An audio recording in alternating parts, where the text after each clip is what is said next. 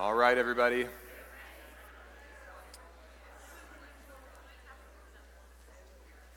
Come on back in. Thank you. It's good to see you guys catching up with one another. That's great. Uh, this morning, we are going to spend the majority of our time in Luke chapter 23. So if you have a Bible on your phone, on a tablet, if you have a physical Bible, that's great too. Uh, you have a couple of seconds to start to head that way. I would love for you to see this passage for yourself today. I think that's significant.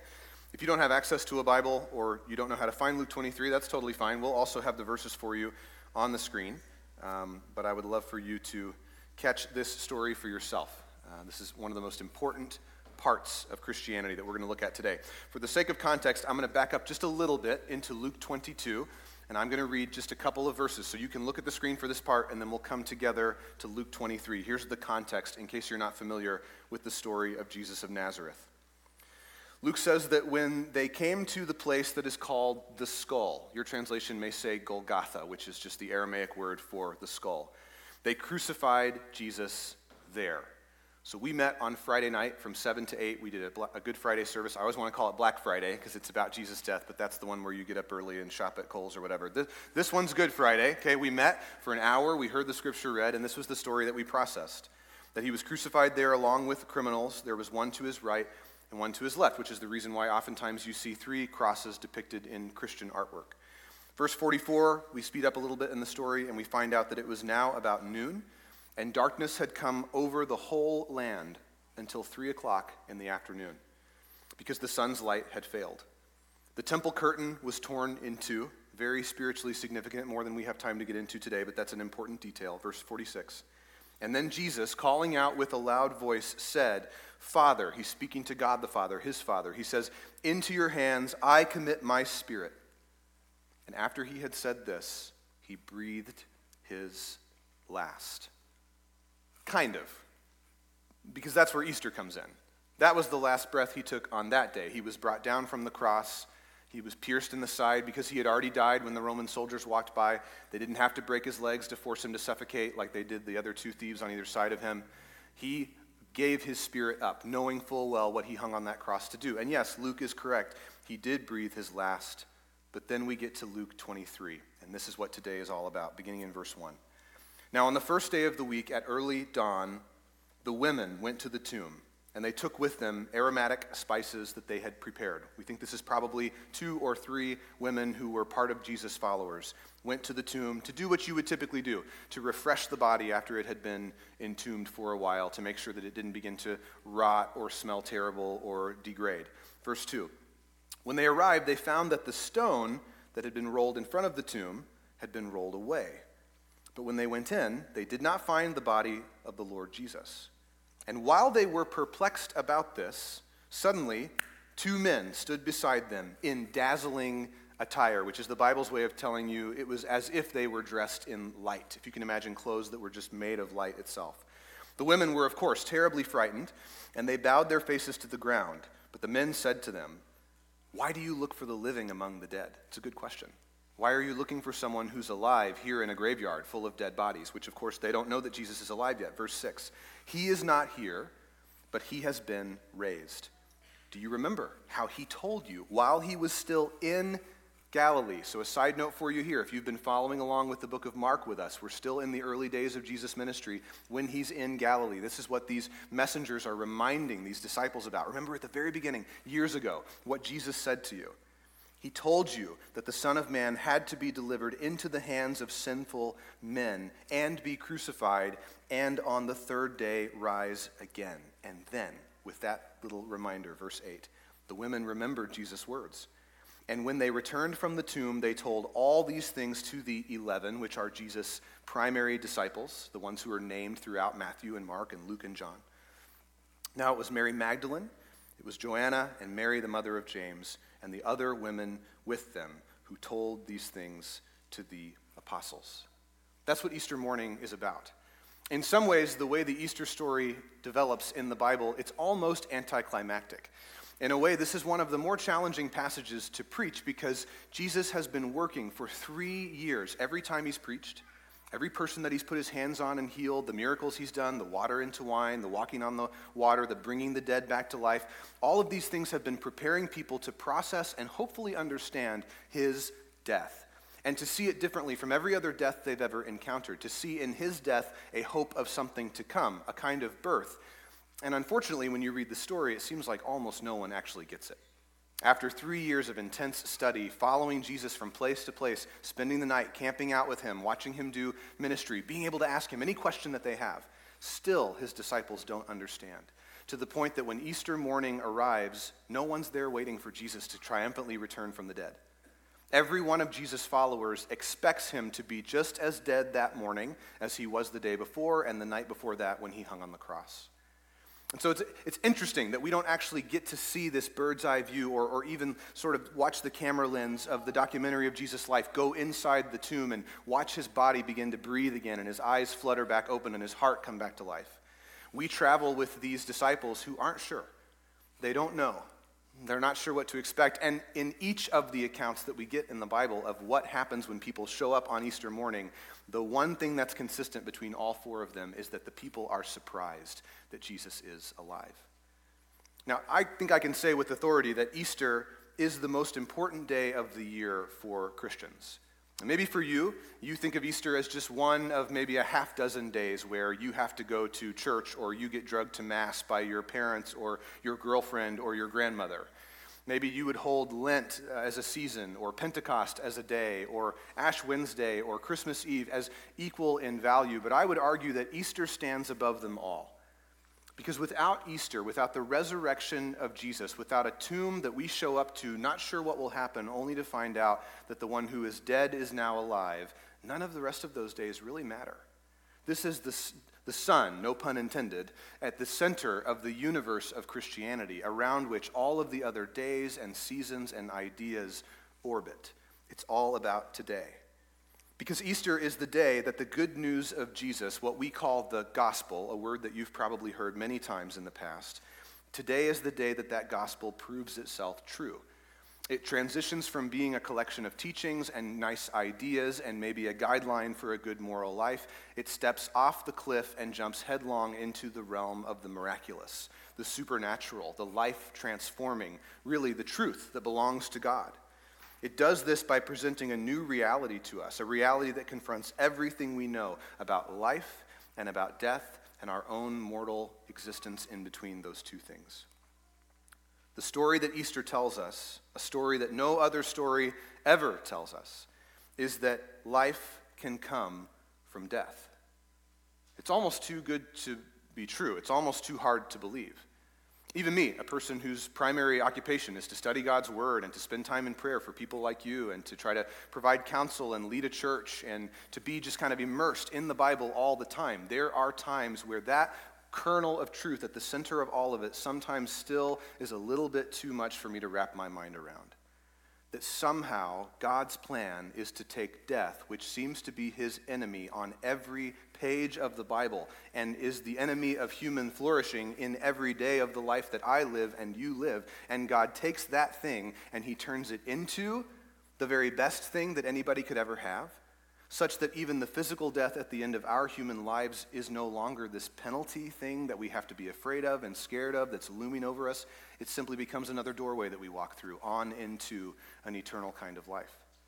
There's really nothing more profound than the truth of Easter morning. As a result of life coming from death, we believe that hope can come from despair.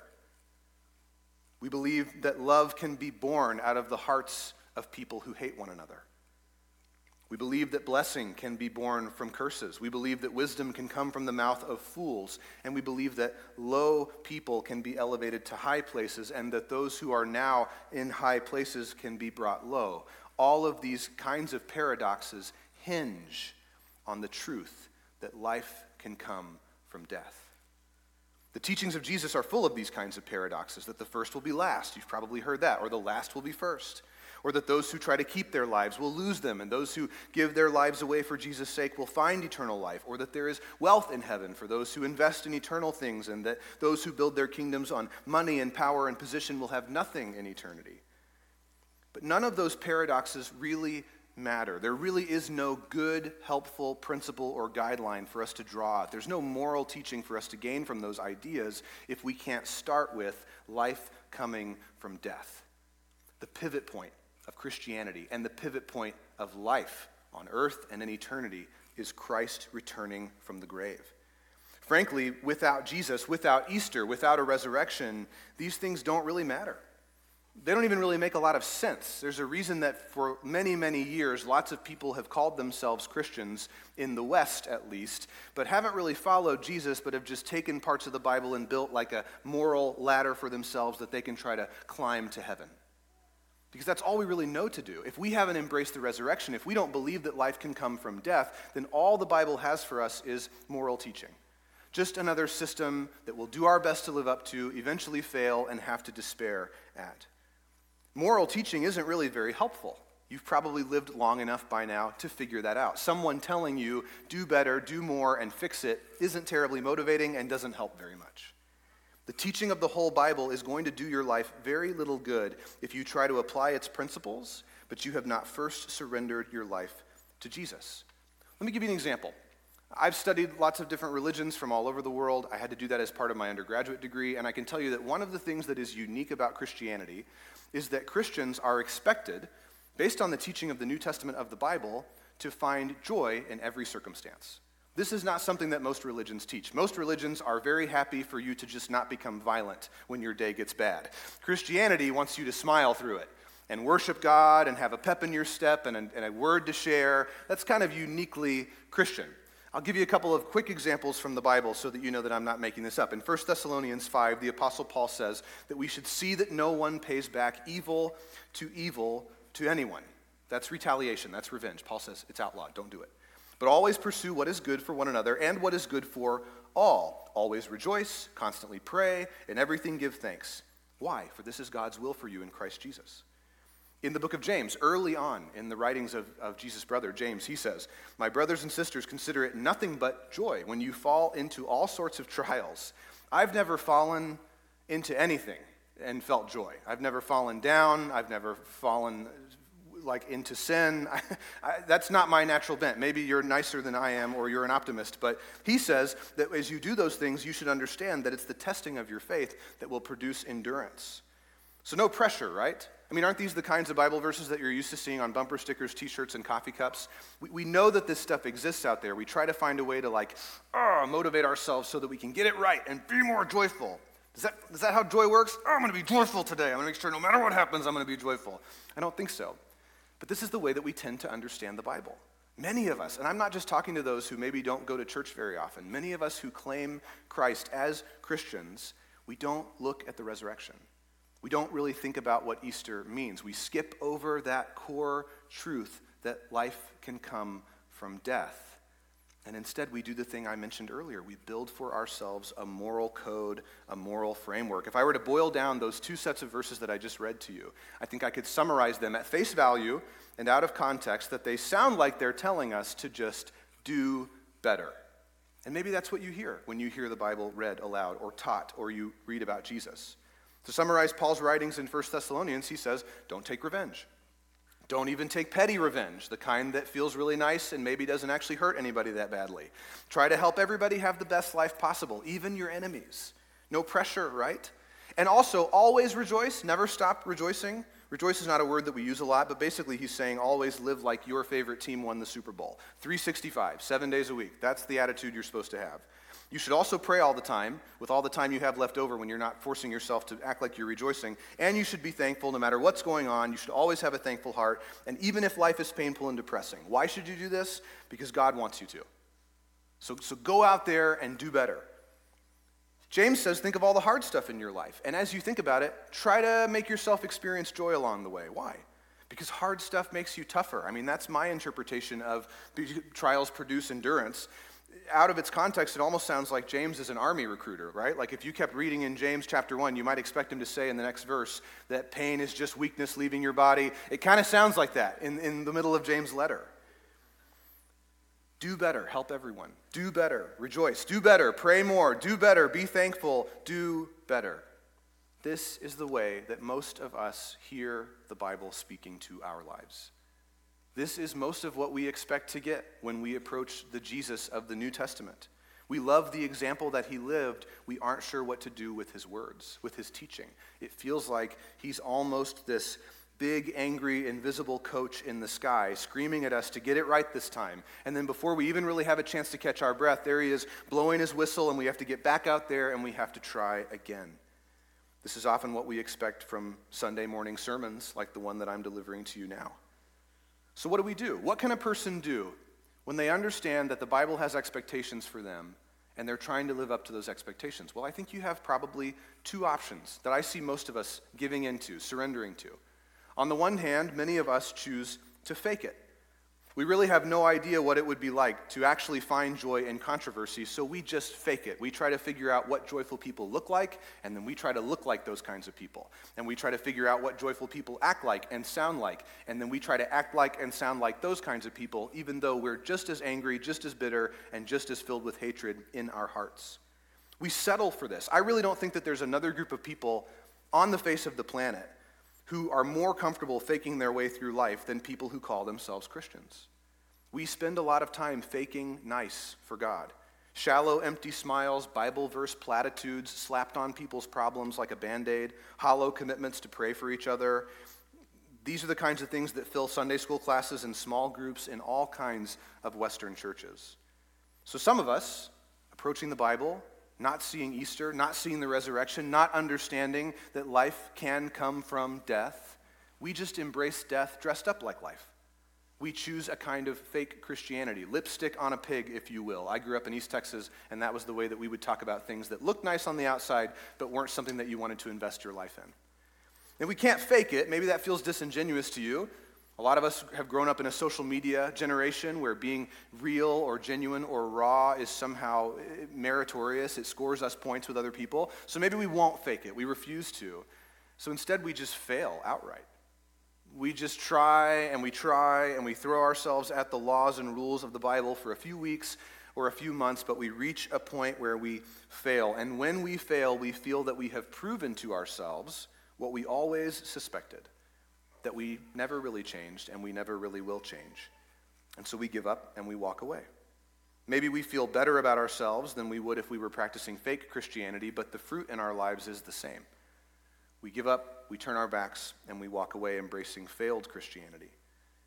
Now, for those of us who have settled for something fake, and only you can really know if you've done that or not, those of us who have chosen to just give up and embrace failure, the solution to both of these positions, both of these attitudes, both of these outlooks is to try to remember Easter.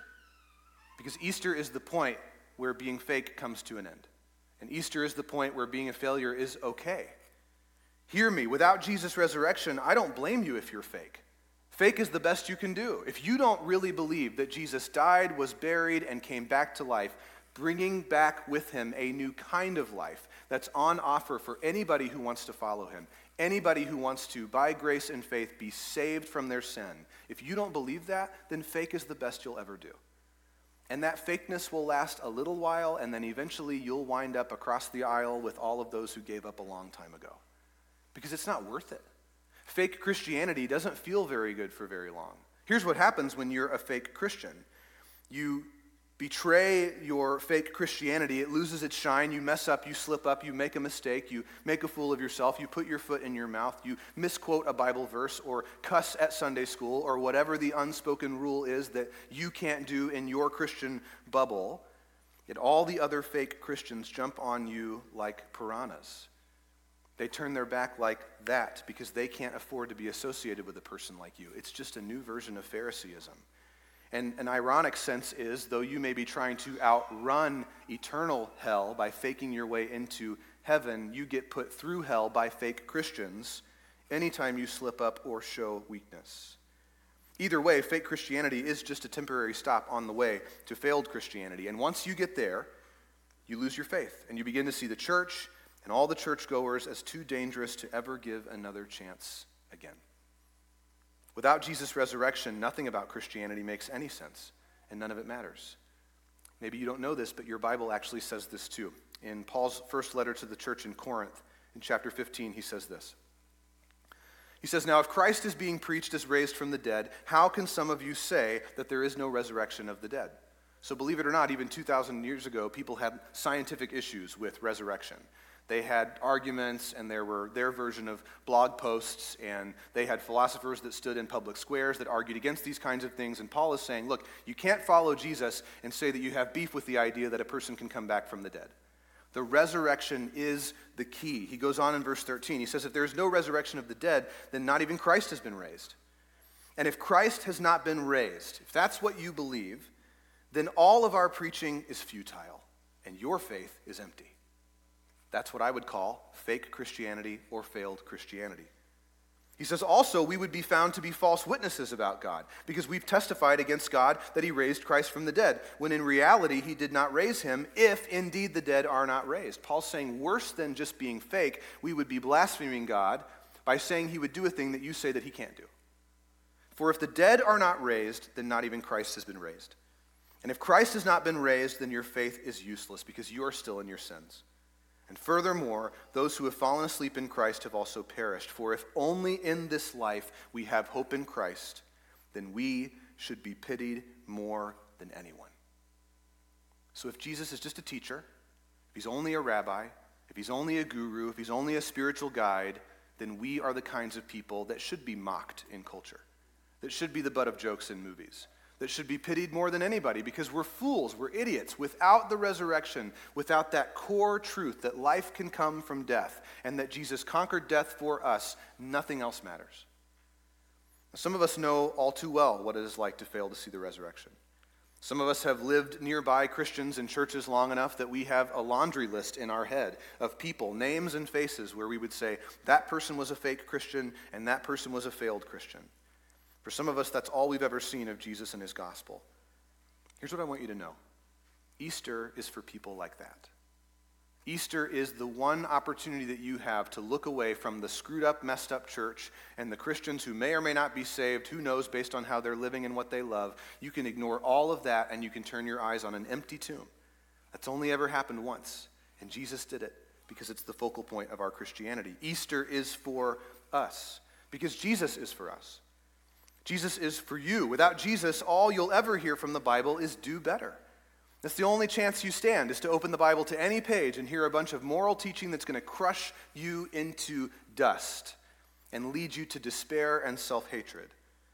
Without Jesus, fake Christianity and failed Christianity are all we'll ever able all we'll ever be able to manufacture for ourselves. So like Paul wrote to the Corinthians, if Jesus is only helpful to us in this life, we should be pitied more than anybody else. But he's not. Jesus died. Jesus was buried. Jesus returned to life. And now, with Jesus, anything is possible. With Jesus, with the resurrected Jesus, the impossible standard of the Bible changes. It changes from something that you have to live up to into a description of the life that God is giving to you. The life that Jesus lived for you. The eternal kind of life that he offers you freely. And it's a gift. It's a gift that is his to give because he paid for it with his death because the tomb is empty. So the check cleared. The miracle of Easter is the focal point of the Christian life. The resurrection of Jesus is the point where love for God was born from hatred for Jesus and his teaching. The miracle of Easter, the resurrection, is where the blessing of life with God was born from the curse of sin and wickedness and every other kind of evil on the face of the earth. The resurrection is the wisdom of God shared with you spoken to you from the mouths of fools like me. The resurrection is where the lowest people, the scum of the earth, are elevated to life with God, ruling and reigning in eternity as God has always intended. The resurrection is the birthplace of life that is stronger than death, and it is the starting point for understanding the upside down kingdom of God. All of Jesus' teaching, every paradox about rich and poor, humility and ego, honor and pride, leaving the many to find the one, all of these things are rooted in the good news of Easter that life can come from death. So here's what you don't need to do is do better. It's not going to get you anywhere.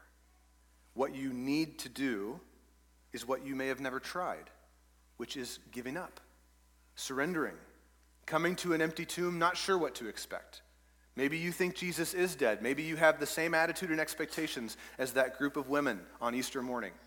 and you have something nice to bring with you because that's what's expected of you, but you have arrived here today and someone is telling you he isn't here, he's alive, and you're perplexed. And then you think, I've heard about this Jesus. I've heard these teachings. I remember some of that stuff from when he was in Galilee. The way that he loved the poor, the way that he healed the sick, the way that he lifted people up and broke all kinds of chains of, of dominion that were in people's lives oppression and pain and generational curses. I remember all of that. And I wanted to believe that, but there's something about somebody dead coming back to life that just feels like too hard of a pill to swallow. It's all one thing. That same Jesus who taught those same wonderful things made sure that the commitment that he made to live that life finished with a death that could purchase that life, not just for himself, but for all of us. The same Jesus, the same teaching. You need to come to him, and you need to receive from him the life that he died to purchase for you, the life of joy that you want, the life of love that you've been trying to build for yourself the life of rest, the life of peace and patience, goodness and kindness, the kind of life that stands strong for justice, and the life that also lays itself down for those it loves. Now, a decision to come to a Jesus like that is what people like me who work at churches call a spiritual decision. It doesn't cost you any money. It's not something that you need me to necessarily be a part of. It's something that happens between your eternal human spirit and the living Jesus who lives even now. There are no magic words you have to say. There's no special prayer or liturgy or offering that you need to make. You don't have to even move from where you're sitting to meet with God and give your life to Him. What better day, my friend? What better day than today, the day that people arrived at the tomb to find it empty? You don't have to have all of your theological questions answered. You probably never will. I've been to seminary. It doesn't check all the boxes, trust me there will be some mystery remaining on the day that you step into eternity. What you need to understand is that there is a love that was big enough to come to you. And that's what sets this Christianity thing apart from every other system of belief and religion in the world. God is not waiting for you to clean yourself up and come to Him. He came to you while you were filthy, and He died in your place. Today is the best day possible because it's the day that you have to give yourself to God, to meet with God and give Him your life, to give up on your trying, to give up on all of your fakeness, to hand Him all of your failure and receive mercy in return. But I'll say this to you, though you don't need anybody's help to do it, sometimes it can be a little bit easier to take that step when you can take it with someone who cares about you. So, I want you to know that I'm here for you. I told you a little bit earlier during the announcements, my name is Philip. I have a name tag on that will remind you of that if you've been wrestling with what it might mean to follow Jesus, if you have a question about that, if you feel stuck along the way, or if you heard something about the truth of a risen Christ that has put all this into perspective for you today and you're ready to go, I'm here for you. You don't need me. We'll be together in eternity. We might as well get to know each other today. But I'd be happy to stand with you, to hear your heart, to pray alongside you, and to be present when you give your life to Jesus. If you're uncomfortable coming down to the front where I'm going to be standing today, Mike, who you heard at the beginning, who read those quotes and revelation to us this morning to kick off our service, he's in the back today. He's just a few feet behind the back row, standing there. He would love to talk to you, he would love to pray for you. If you have a sibling, if you have a child, if you have a spouse who you wished would have been here today and they didn't show up and you would like us to pray for that person's salvation, we are here for you. There is no pressure at all. We're going to take just a minute and pray together. Then the band's going to come and lead us in just one last song and we'll finish our service with our benediction like we do most weeks. But I want you to know, for the duration of that song, while the music is playing, I'll be standing right here. Mike is in the back, and we're here for you.